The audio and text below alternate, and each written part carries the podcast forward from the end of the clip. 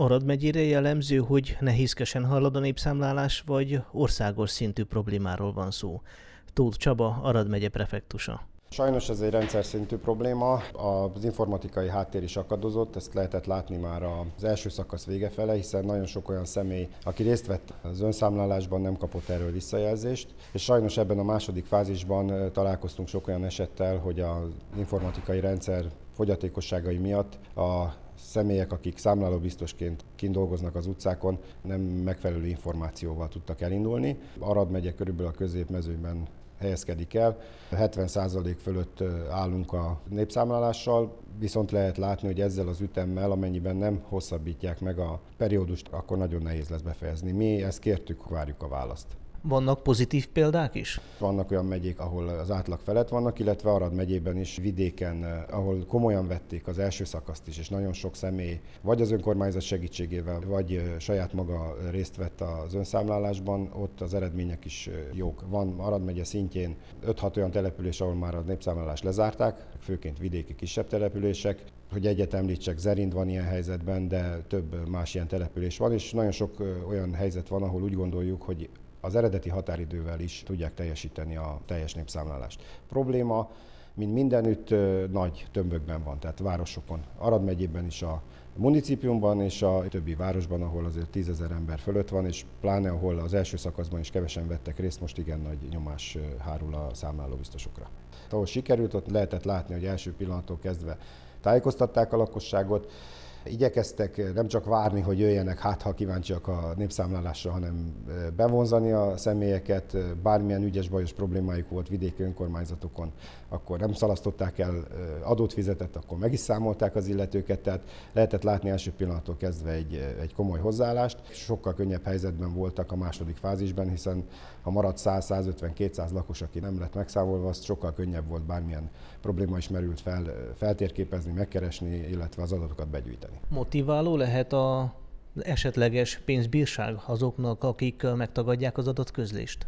Nem biztos, hogy a legfontosabb motiváló tényező a félsz kéne, hogy legyen, hogy megbüntet valaki. A törvényben valóban van egy kitétel arra, hogy azoknak a személyeknek az esetében, akik megtagadják, tehát itt fontos megjegyezni, hogy megtagadják, tehát nem olyan személyről beszélünk, aki ez esetleg nem jut el egy számláló biztos, azok bírságot kaphatnak. De én úgy gondolom, hogy ez nem lehet motiváció, maximum egy félsz egyesekben, hogy egy bírság kerülhet kiróvásra.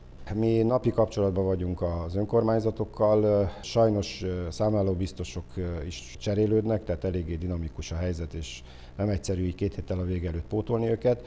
Több megyek adott le kérést, hogy létesíthessünk újra olyan pontokat, ahol azok esetleg, akik kimaradtak valamilyen oknál fogva jelentkezhetnek.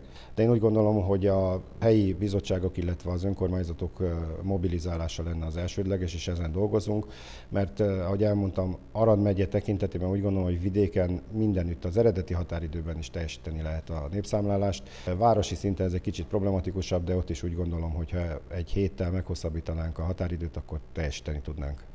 A népszámlálásnak lesz egy harmadik fázisa is, amikor majd a különböző adatbázisokból beemelik azokat, akiket nem számoltak meg, vagy nem értek el a számláló biztosok. Ez Arad megyében, az Arad megyei magyar közösségre nézve veszélyt jelent, vagy jelenthet? Faragó Péter parlamenti képviselő, az RMDS Arad megyei szervezetének elnöke. Július 17-én zárul hivatalosan Romániában a népszámlálás, és valóban akiket addig nem sikerül megszámlálni, azok azokat hivatalos statisztikákból fogják majd beemelni, tehát ők is meg fognak jelenni, mint Romániában élő emberek, azonban nem lesz sem anyanyelvük, sem etnikai hovatartozásuk, és természetesen nem lesz sem egyházi hovatartozásuk. Nekünk aradi, Arad megyei magyaroknak azonban nagyon fontos az, hogy pontosan legyünk megszámlálva, és pontosan tudjuk azt, hogy hány magyar ember él Arad városában,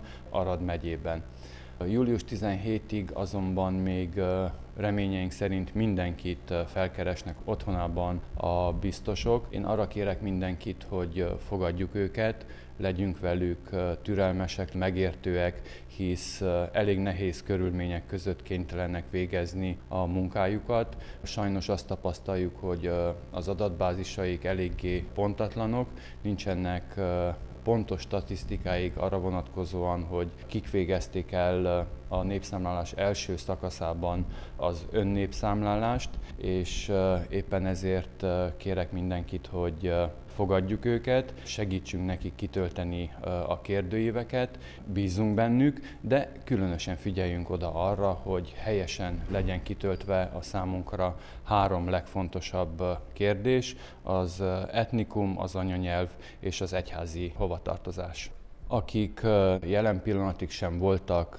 felkeresve a biztosok által, őket arra kérjük, hogy forduljanak a helyi önkormányzathoz, főleg, hogyha magyar vezetésű önkormányzatokról beszélünk. Ugyanakkor mindenkit arra kérünk, hogy bizalommal forduljon az RMDS Arad megyei szervezetéhez, keressen minket személyesen vagy telefonon, és mi azonnal megpróbáljuk őket kapcsolatba hozni a biztosokkal, hogy a következő tíz napban találkozhassanak, hogy a következő tíz napban felkeresse őket a biztos az otthonaikban.